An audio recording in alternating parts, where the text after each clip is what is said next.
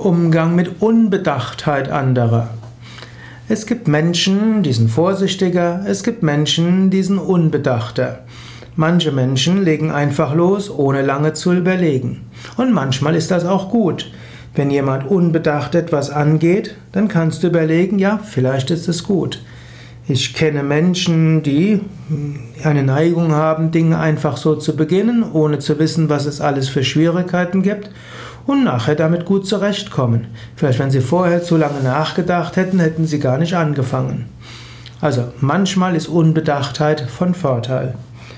Manchmal, wenn du das Gefühl hast, dass die Menschen durch ihre Unbedachtheit sich und andere ins Verderben stürzen, dann könntest du warnen. Könntest du sagen, ja, ich sehe, dass du das und das machen willst und du hast sicherlich gute Gründe dafür und ich würde dir raten, vielleicht das ein oder andere noch zu bedenken, zu überlegen.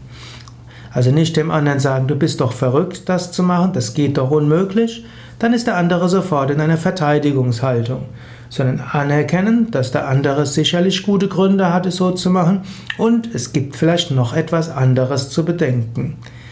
Dann ist es kein Angriff auf den anderen, muss er sich nicht dagegen zur Wehr setzen, sondern hat eine große Neigung, dazu zu hören, zu überlegen und vielleicht seine, seine Entscheidung noch andere Entscheidungsgrundlagen ja, zukommen zu lassen.